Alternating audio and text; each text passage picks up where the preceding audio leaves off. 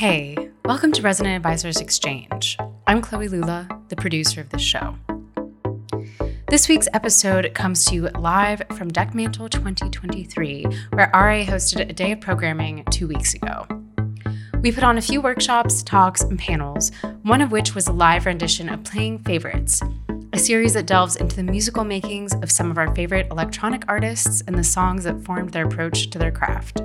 At Dekmantel, RA's editor in chief, Whitney Wei, asked Italian artist Donato Dozzy about the songs that informed his signature tripped out, acid infused sound as a solo artist and as one half of the live duo Voices from the Lake with Neel. Dozzi takes us into his childhood, starting from the first track that introduced him to electronic music and moving chronologically through his life and the songs that acted as linchpins in his creative development. He discusses how he grew up in a musical household, listening to classical before finding Italo disco and the stylings of Giorgio Moroder, Lory D, and the future sound of London. These albums, he says, influenced how he composes music and builds a set, leaning into storytelling and narrative as he moves from one track to another there is a very complex rhythmical uh, game in here because they jump from a certain BPM, they double it, they go back to original tempo, and they just go stretch it back and forth, all the mix. And uh, it's like a ride that I never forgot about it. I I think I took very much inspiration from this, and uh, I've been playing a bit this way, playing like a a certain type of BPM and uh, trying to build something more aggressive on top and then uh, stepping back and then uh, creating things through the turntables with the turntables. There are few artists as widely respected as Dozzy, who has released on Tresor, Mental Groove Records, Time to Express, Prologue, and countless other imprints, in addition to forging a distinctive and deeply meditative sound. He's a poetic and deeply thoughtful person as well, and this talk provides a rare and entertaining look into his mind. Whitney does a great job of introducing Dozzy, so I'll let her take it from here. Thanks so much for tuning in. Without further ado, here is Donato Dozzy.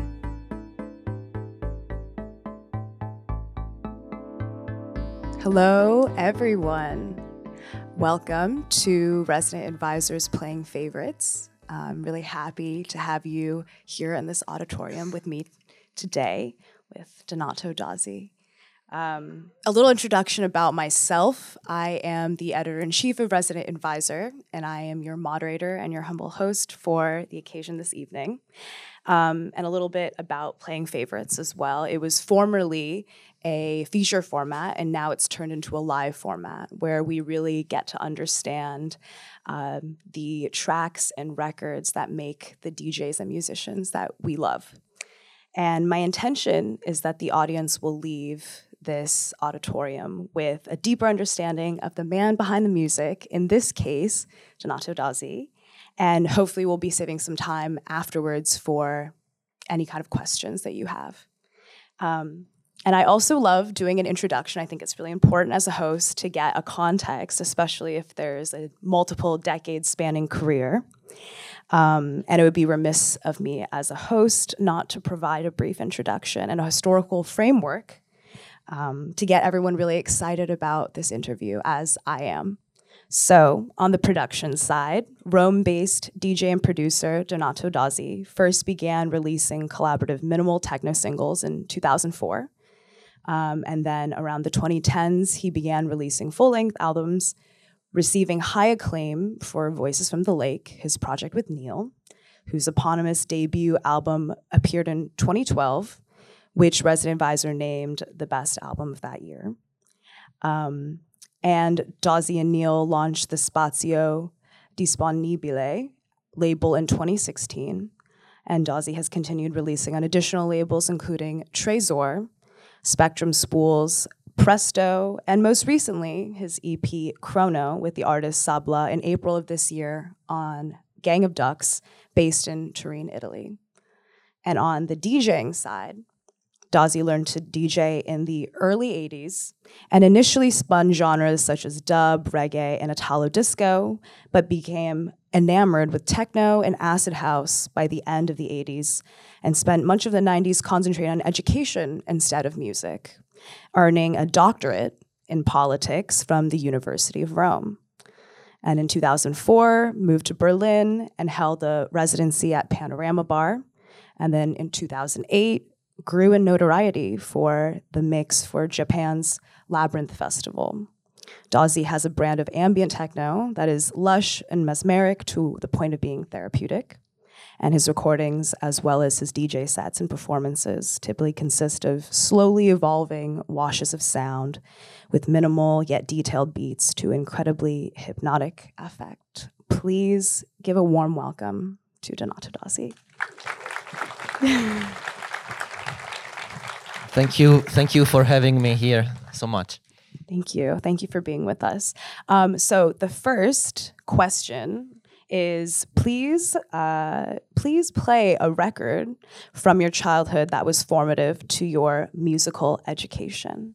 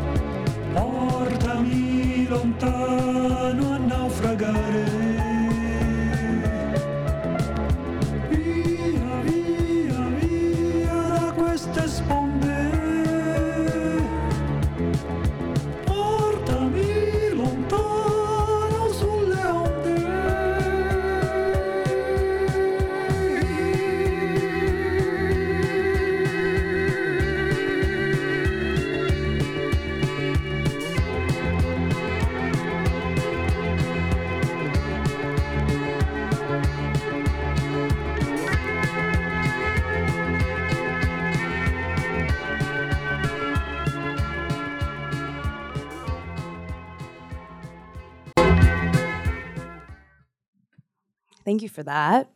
Um, could you describe, tell us the track, tell us the record, tell us why it's so special for you? Yeah, I mean, this is the ov- opening track from the voice, uh, La Voce del Padrone, the voice from the Master album that uh, was released in Italy in 1981. So I was a kid, I was uh, 10 years old when this came out, and I think I've been listening to it the year after. So I I should have been around 11. And uh, this is simply the record that has been changing the rules of pop music in Italy. So this has been absolutely important, quintessential release, because uh, till that time there was um, different type of productions, but here you can feel the influence between, for example, Mid- Mediterranean music mixed with new wave and uh, a special way of chanting himself, which is uh, close to, for example, to Tibetan monks in some certain way to use the voice and uh, using lyrics that were absolutely revolutionary for Italy at that time. So um, people has been learning all the lyrics of these songs because this was a huge success, and people was singing the lyrics without knowing what he was talking about. Absolutely, Could you could you describe the lyrics for us and why it was so revolutionary? The point is that he's, uh, um, let's say, jumping from a topic to another within a sentence, and you won't understand what's the way and the trigger that make him jump from a topic to another so quickly and with such in, in such a natural way. Okay, and at the same time, he was one of the first uh, people that has been talking about um, what the country was about to become, because he was very focused on the Italian politics without uh, taking a, a- an explicit flag of a certain political party. He was able to tell the truth to people to, who wanted to understand and uh, he has been seeing forward um, 40 years before and he knew what the problems of italy especially from the um, political point of view uh, were about. And uh, he knew uh, very well that italy was going to a dark a darker path which is what is happening right now 40 years later. We are ruled by fascists and that's really bad you know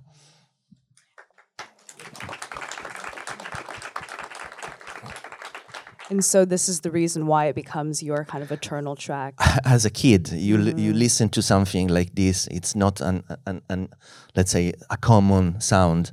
It's something totally important for a kid at, at 10 11 years old because i was already in love for music but it has, has changed my perspective. I've been I, I, I remember i bought a tape of this and i've been listening to it non-stop and somehow um, let's say it's also important from the uh, let's say artistic path of franco battiato. Um, because before he released this record um, he has been doing completely experimental sounds from the early 70s and uh, he played some of the most important pop festivals at that time.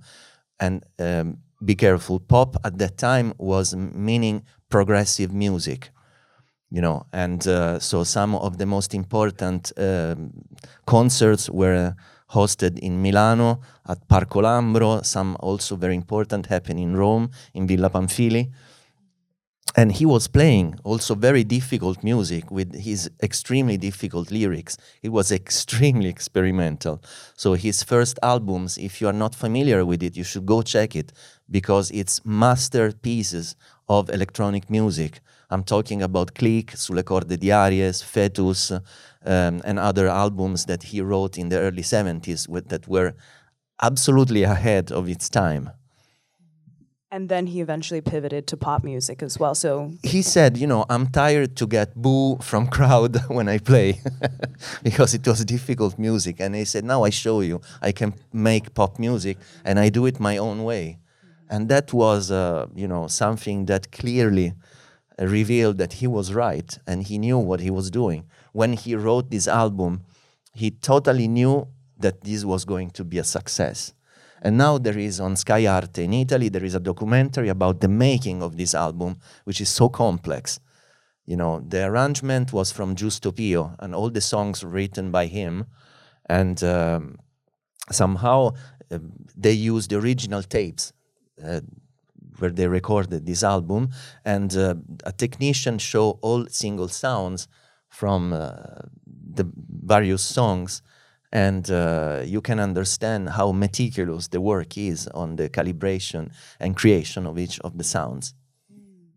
I actually am curious about also your musical education because I was a little bit surprised. I know that your parents were very interested in classical music, but this is obviously a very pop record. So could you tell me and the audience a little bit more about your musical education and your musical upbringing? Yeah, it's true that my parents uh, were huge fans of classical music, but it's also true that they were open to um, other sounds as well.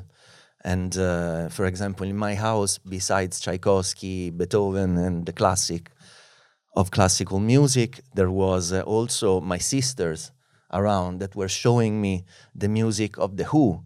So I was able to listen to Tommy when I was seven or eight years old, which was also shocking to me because it explicitly talk about acid, it talk about drugs, it talk about extreme things in life, and uh, you know somehow that was uh, an important input that I got back in the days. And in my family, good music was really welcome. So there was no much space for crap or things that were not in the likes uh, of uh, things that my mother or my father would have listened at home. Mm-hmm. So there was already a quite good selection. And what about the pathway to electronic music as well? Was there certain things? So this the next question is um, what is the record that inspired your passion for electronic music and dance music? So I mean, the, the, this actually is a step that came before the release of uh, Franco Battiato's music. This is something that happened from memory around 1979. So I was reading as a kid uh, a comic you know, it was actually Barbapapa. I don't know if I, I don't know that one. Yeah. Please explain for all of us who don't know. yeah, it's a um, let's say a French production made by American people, and uh, um, of this family of uh, funny, uh, colored um, characters. So where the, the dad is super big, there is the mom, there is all the kid go around, all that have the same shape somehow. They look like balls, like pear to be precise. and um, it was very very big at that time, and so I was listening to music through my um, Walkman and uh, through the radio, and I remember that this song show up another shock.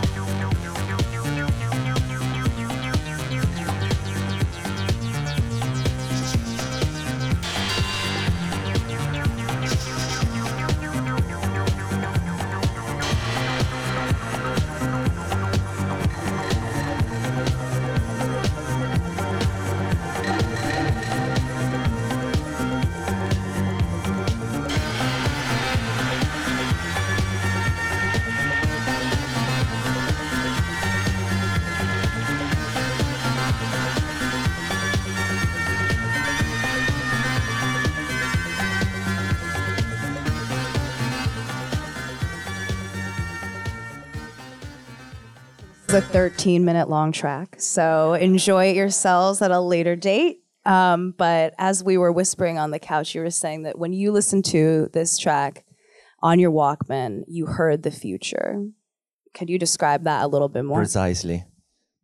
First of all, because um, this is, um, I mean, I was used to listen to disco music at home. It would happen often. I mean, my sisters were going to dance in clubs in Rome back in the days, and I was hearing stories and I was very fascinated. So I was aware about dance music, disco music, uh, so Cool and the Gang and all the rest of the things. But this sounded like something different. To me, this was space, deep disco, something that I I hadn't seen, I haven't, I haven't heard before at that at that stage, and it was a huge influence.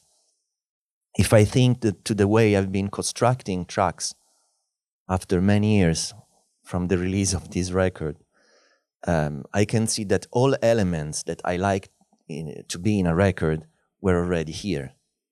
So there is a bass line, there is a kick drum, there is a, like powerful hi hats, there is uh, pads, there is a f- um, phaser effect, uh, there is sounds that pop in from a place to another in the stereo information, and somehow it gave me the power to fly away with my mind.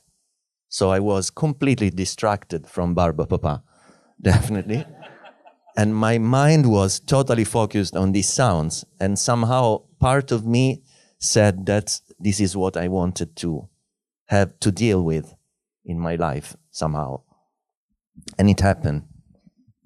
How do you feel like you've been able to replicate that effect in your own music?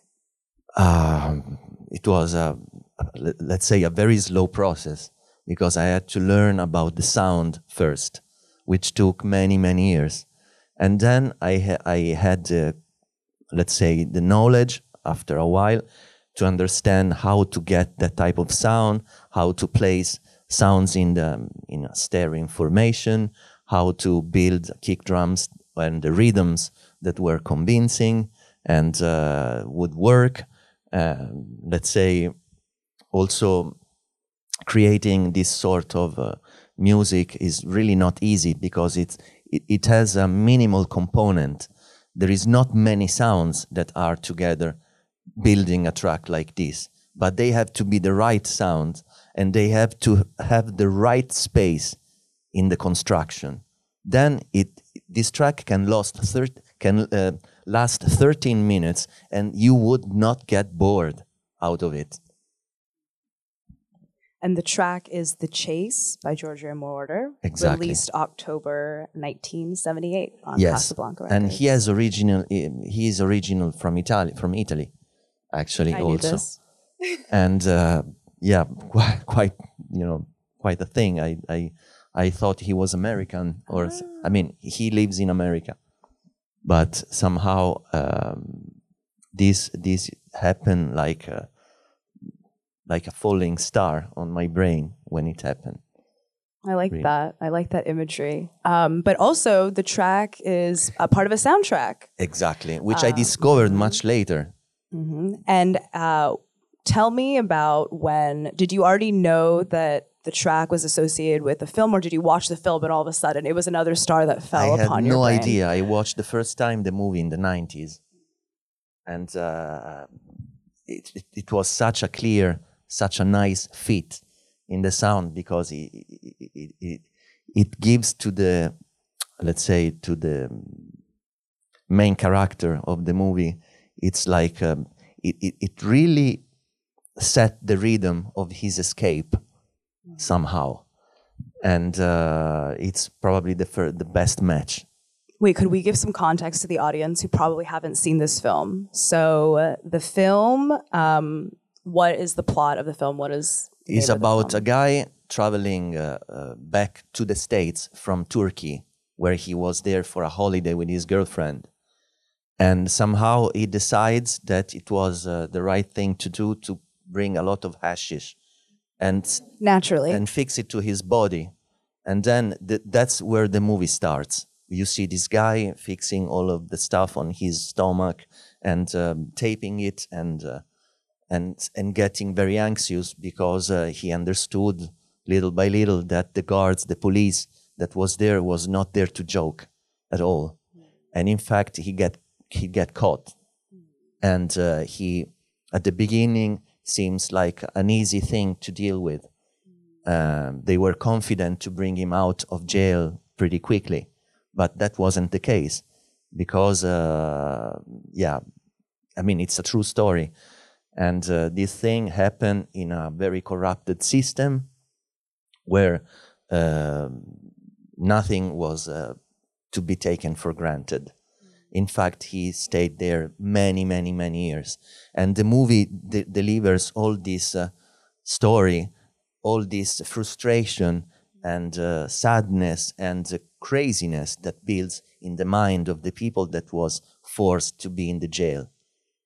And uh, the way he then get out of it is um, quite exciting. So I won't say more. You if you don't know the movie, you should just go check it because it's really a classic from the 70s. You'll be able to watch the film and then also listen to the formative track from Donato. Um, so, how did this? So you, so you spoke a little bit about how this track eventually you wanted to, or you eventually learned how to position sounds, um, and you were very inspired by this song. So, when was what was the next step into electronic music for you? It started here, but was there um, was there a continuous flow? Was there another step? Yes, I've, uh, the next step was to look for tracks that would look a bit and sound a bit like this. So uh, I've been finding other things that really caught my attention. First was um, Cerrone, Supernature. That was another track that I would define as a space disco. Another one is a Roman production, which is uh, Baby I Love You from the Easygoing crew. And Easygoing was the most famous gay club in Rome back in the 70s.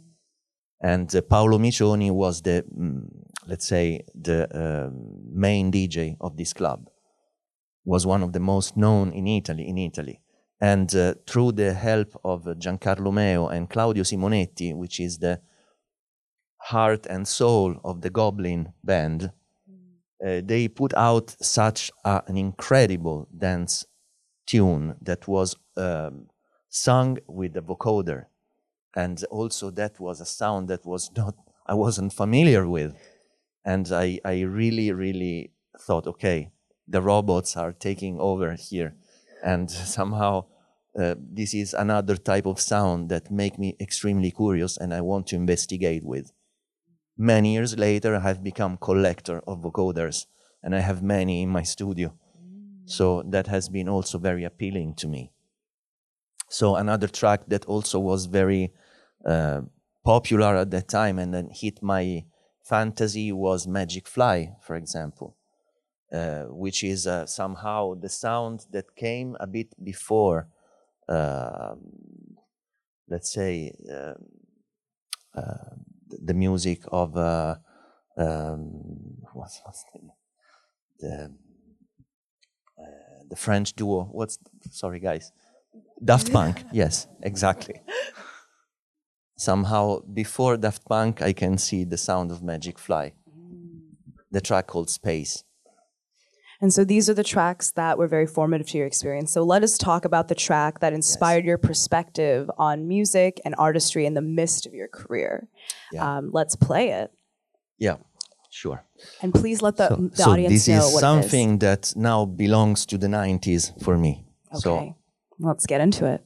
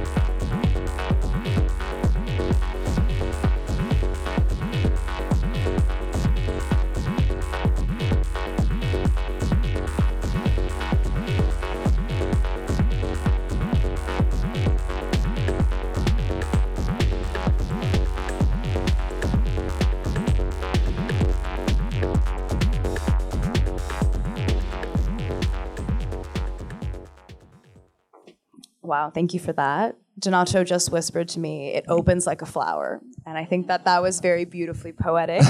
so, uh, what is the track? Who produced it? Okay, this track is uh, unfinished. It's the, the EP is called Unfinished Tracks, and this track in special is called Abra- Abrupt Interruption from Lory D, which is uh, mm, quite a god in Rome and in Italy. Let's say he has been the originator of many things in our country, and um, he has been always taking a very special position in the let's say in the business. Has been always on a side doing things that were decades ahead from uh, what you we, we, we can hear around. And always choose to stay in a let's say hidden position Wow, mysterious. Could you? So Yeah. he, I know that you were initially very interested um, in hip hop, and then you started to follow D because he was also in the hip hop scene as well, but also had one foot in electronic music. Yeah, I was very much into hip hop, but especially in the instrumental sides of hip hop. So into trip hop, all of these slower rhythms, dub, um, drum and bass, and uh, all of these kind of things. But then this track arrived like a rocket, bam, like this completely. I heard it in the uh, this this EP is from '98, and I heard it in very early 2000 for the first time, and I thought, okay, this is going to last in my life somehow. I, I felt this was uh, um, something I needed to investigate a bit with. I was getting older, and also um, I needed more loops in my life to get lost with my brain in. I understand that. And this was the, the track that the, the vehicle that has been putting me in such a position. It was also this, let's say, a, a bit after I, I started also discovering the music of Robert Hood, of, of many other people that has been originating sort of hypnotic, loopy sounds. But this was the one that impressed me the most. So, did you come upon this track first, or did you meet Lory D? D, I was already following him since I years see. because back in the uh, end of 80s he participated to the finals of the DMC in Italy and uh, he did really well. He was doing things with the turntables that the others didn't do. He was so creative and he kept this attitude all his life. He is a complete artist. He's good at making music. He's really good at playing it in front of a crowd. And he's really good at treating sound, creating the studio setups, and at mastering, which is another art. You know, so he can do all of this together, keeping a low profile always. But I think being fair and watching things around, he's one of the people that should, there, where there should be more talk about because he's such a genius. Unsung hero. He's so good. Mm-hmm. And he was one of the first people I read to bring acid house and hardcore sounds. Yeah, he has. He brought Rome. Mm-hmm. acid and uh, you know many many type of early techno sounds, um, Belgian new beat, all of these things. He brought it as first. Let's say Mm. there were already in the end of the eighties some house music parties, but he focused on a more um, brainstorming, head fuck, all of these kind of things that took so many followers. I mean, when he was playing, I went to the for the first time at this rave in Borgo Sabotino. It was 1989, and I was with a friend. I was doing my last year of school, mm-hmm.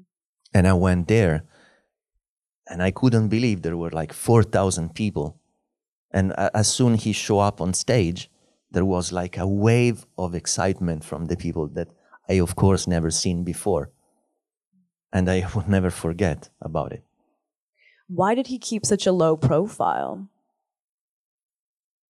Ah, that's a good question. We should ask him. Let's He ask is- him and call him up. He, he, he, you know, he made an album called Anti-System. Somehow, uh, he's not a de- uh, an easy guy to deal with. So he has his own ideas. He has his own way to you know to live with together with the music. But on the rest, maybe he's just not interested in um, dealing with bigger things. Mm. Probably. Okay, so the next record that I'd like you to play um, is the one that represents a profound music slash club experience for you.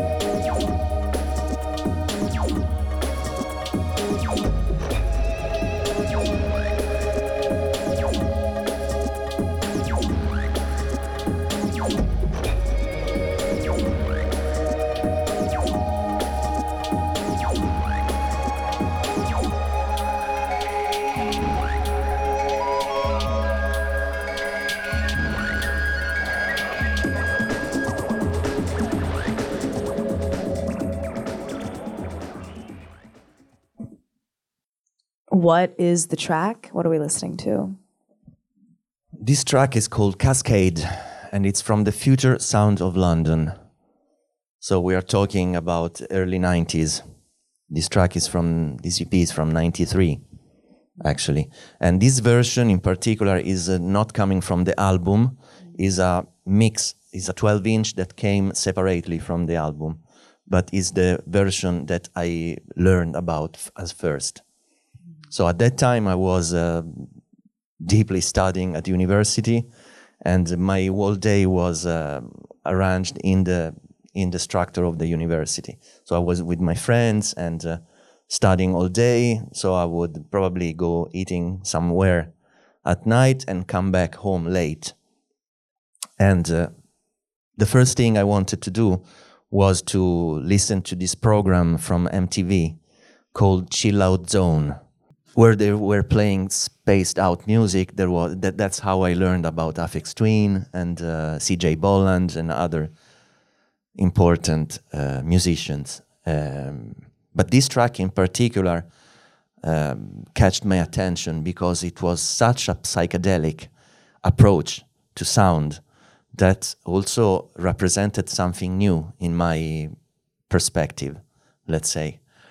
And um, so once I was able to listen to the whole album, Lifeforms, from Future Sound of London, I learned uh, how beautifully constructed this story was. So I learned about how to build a story listening to this album, which is not just a collection of tracks. All the tracks are, let's say, totally growing into each other. So you don't know where it starts, you don't know where it stops. And uh, the whole album is an absolute experience. So if you are not familiar with it, I deeply recommend to give it a try.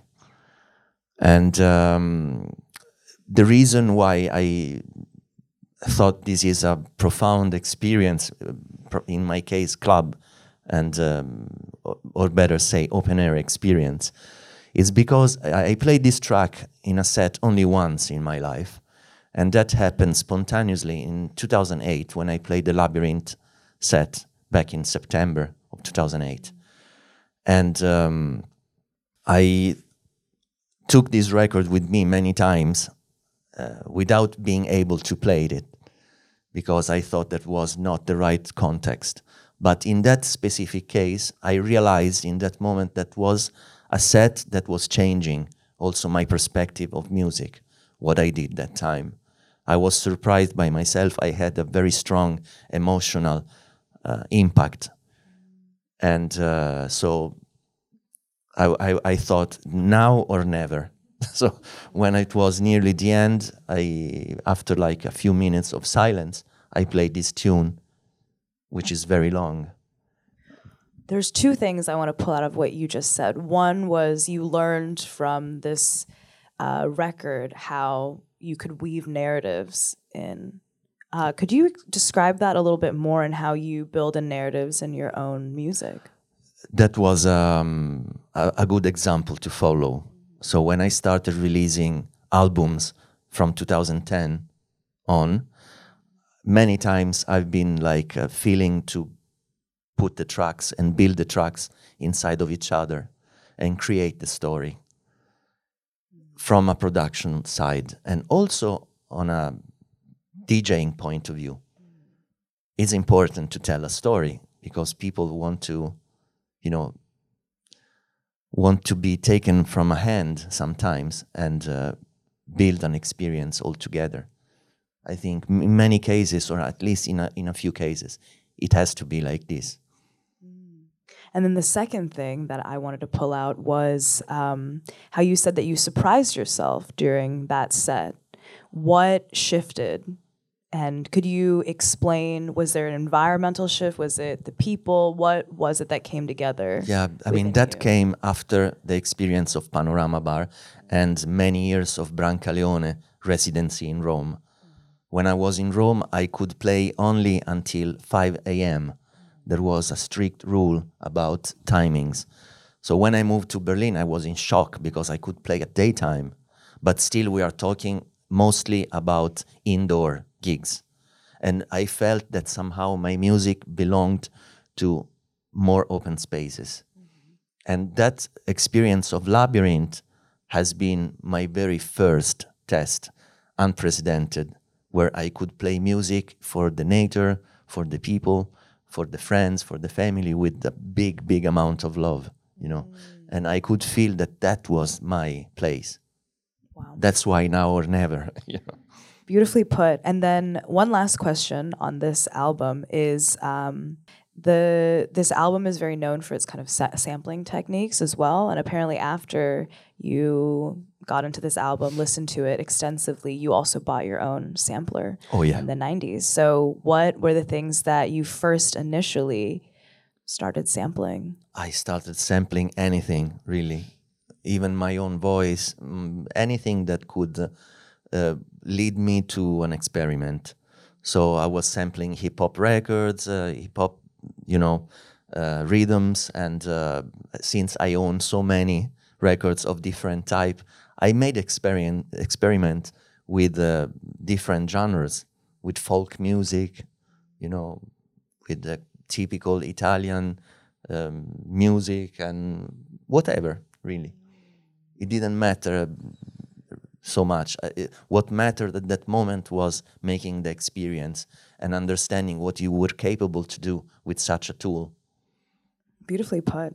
So, in the next record, what is what is the album that you turn to for creative inspiration time and time again? Okay, that uh, took me a little while to think about it, but in the end, the winner is uh, um, the DJ Kicks from Kruder and Dorfmeister on K7. Let's listen to it.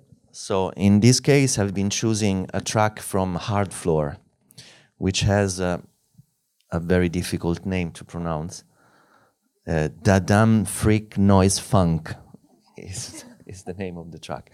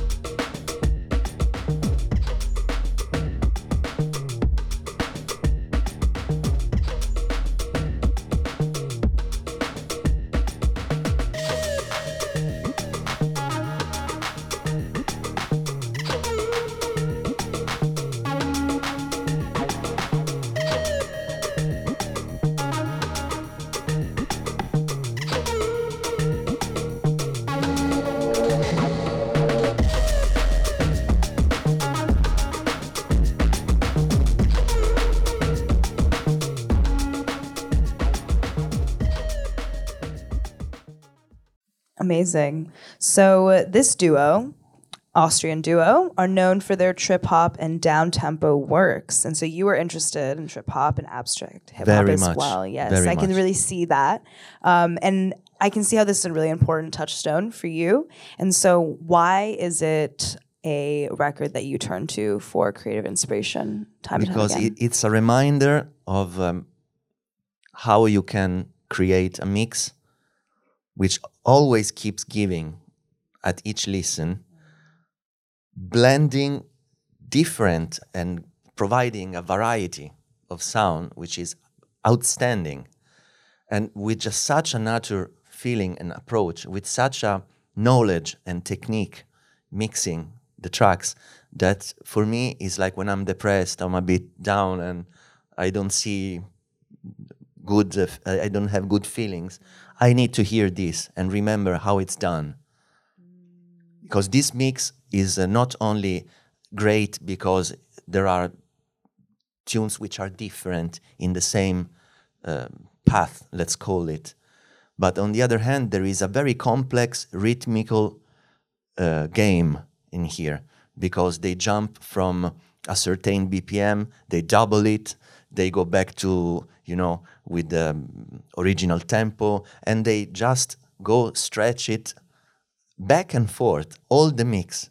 And uh, it's like a ride that I never forgot about it. I, I think I took very much inspiration from this.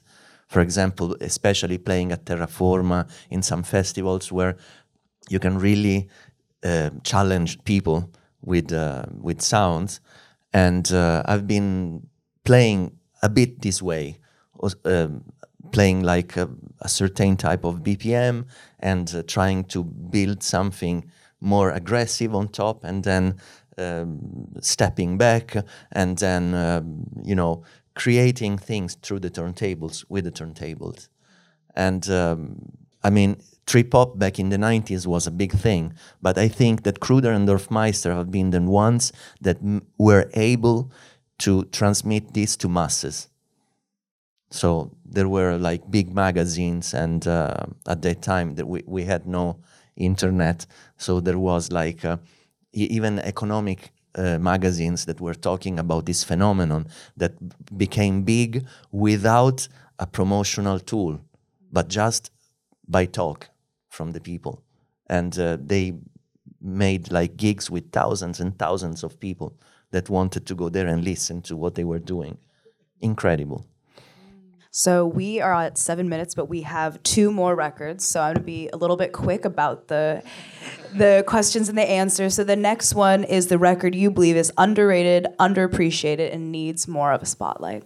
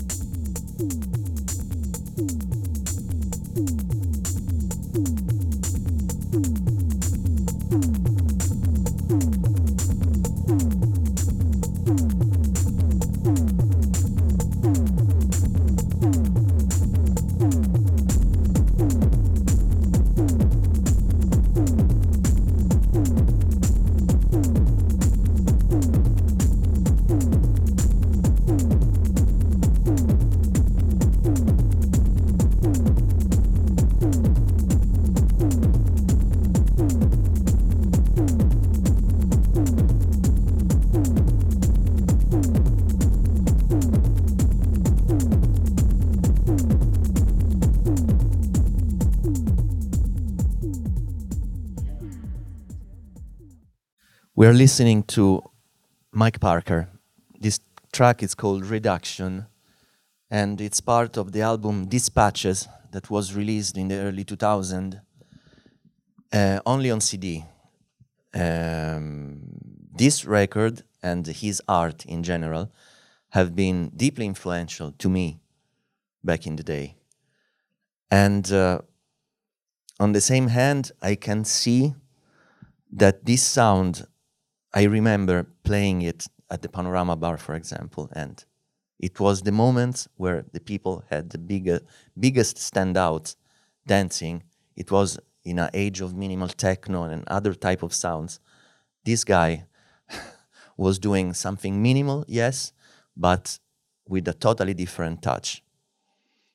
And I think that in a subliminal way, in some aspects, also in a more direct way, Mike Parker has been influencing many producers from on from that moment on.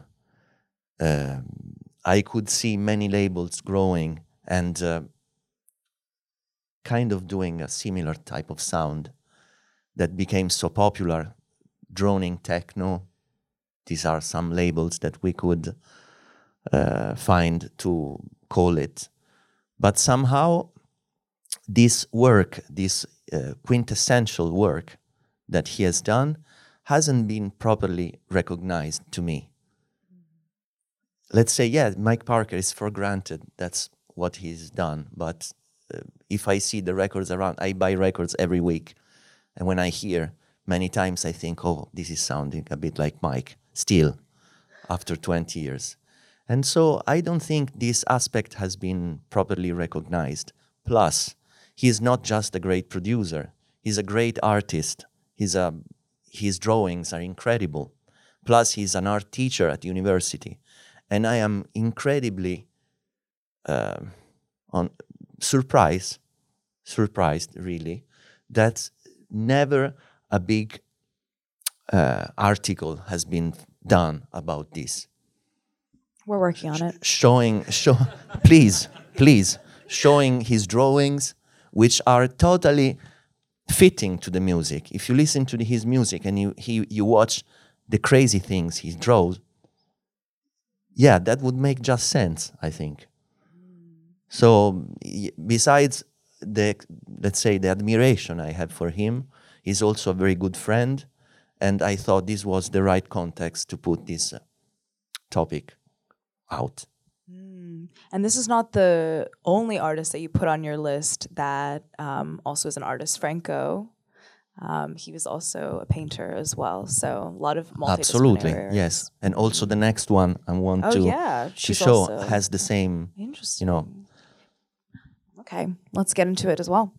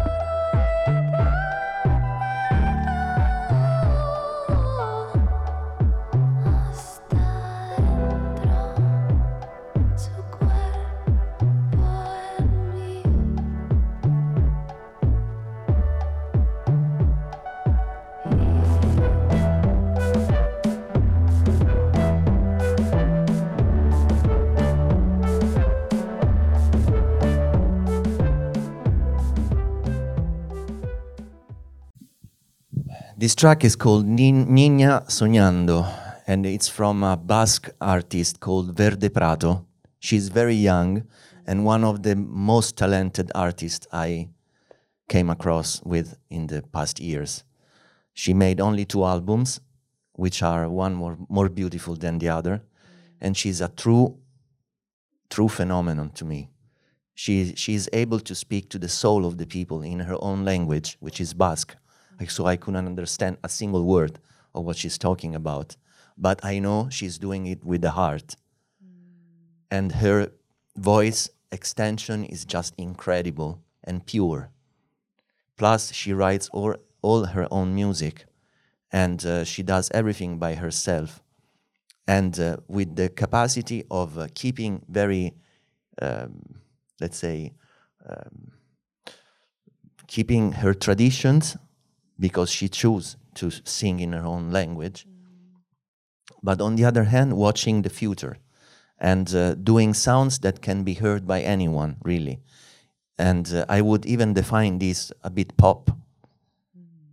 It's very catchy. And uh, I really wish that this is the type of pop that people would appreciate. And uh, she's not only an amazing music composer, but same as Mike is, she's a great painter. And uh, her drawings are, an, are also an, a natural fit to the music she does. Mm. Thank you. And how did you discover it? Do you remember the moment of discovery? Um, I discovered her through a friend called Alicia Carrera, which is also Spanish. And she knew her, a friend of her. So she said, Donato, you should listen to the music of Verde Prato. And I was amazed when I heard that. It touched my soul in ways I cannot explain. And um I, at the beginning, the, the, the plan was to uh, be able to release her music, but then it didn't happen.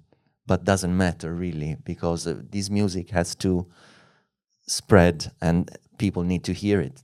So I don't see much often uh, things about her, and I would like to, yeah, to see more more of it.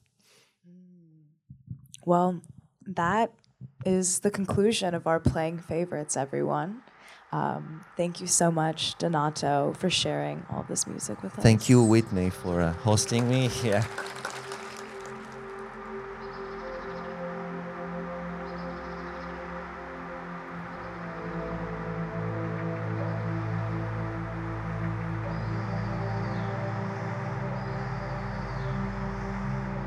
Thank you for listening to this RA exchange with Donato Dozzy live from Dekmantel. In this episode, you heard Summer on a Solitary Beach by Franco Battiato, The Chase by Giorgio Moroder, Abrupt Interruption by Lory D, Cascade by The Future Sound of London, a portion of Kruder and Dorfmeister's 1996 DJ Kicks mix, Dispatches by Mike Parker, Fichtel's Lead by De Woodies, and Niña Soñando by Verde Prato. The track playing in the outro of this episode is Donato Dozzy's song Valentina. Thank you, Whitney Wei, for the great questions, Donato Dozzy for the wonderful interview, Luca Taraskevics for coordinating the talk, Yoka, Eliza, Brendan, and the team at Dekmantel for having us at the conference, Jerry Dobson for filming, and to all of you who were attending live. This talk was captured on video, and you can watch snippets on our YouTube and social media channels. If you liked what you heard, please subscribe to the RA Exchange and listen to our full archive of conversations on ra.co or on SoundCloud at ra-exchange.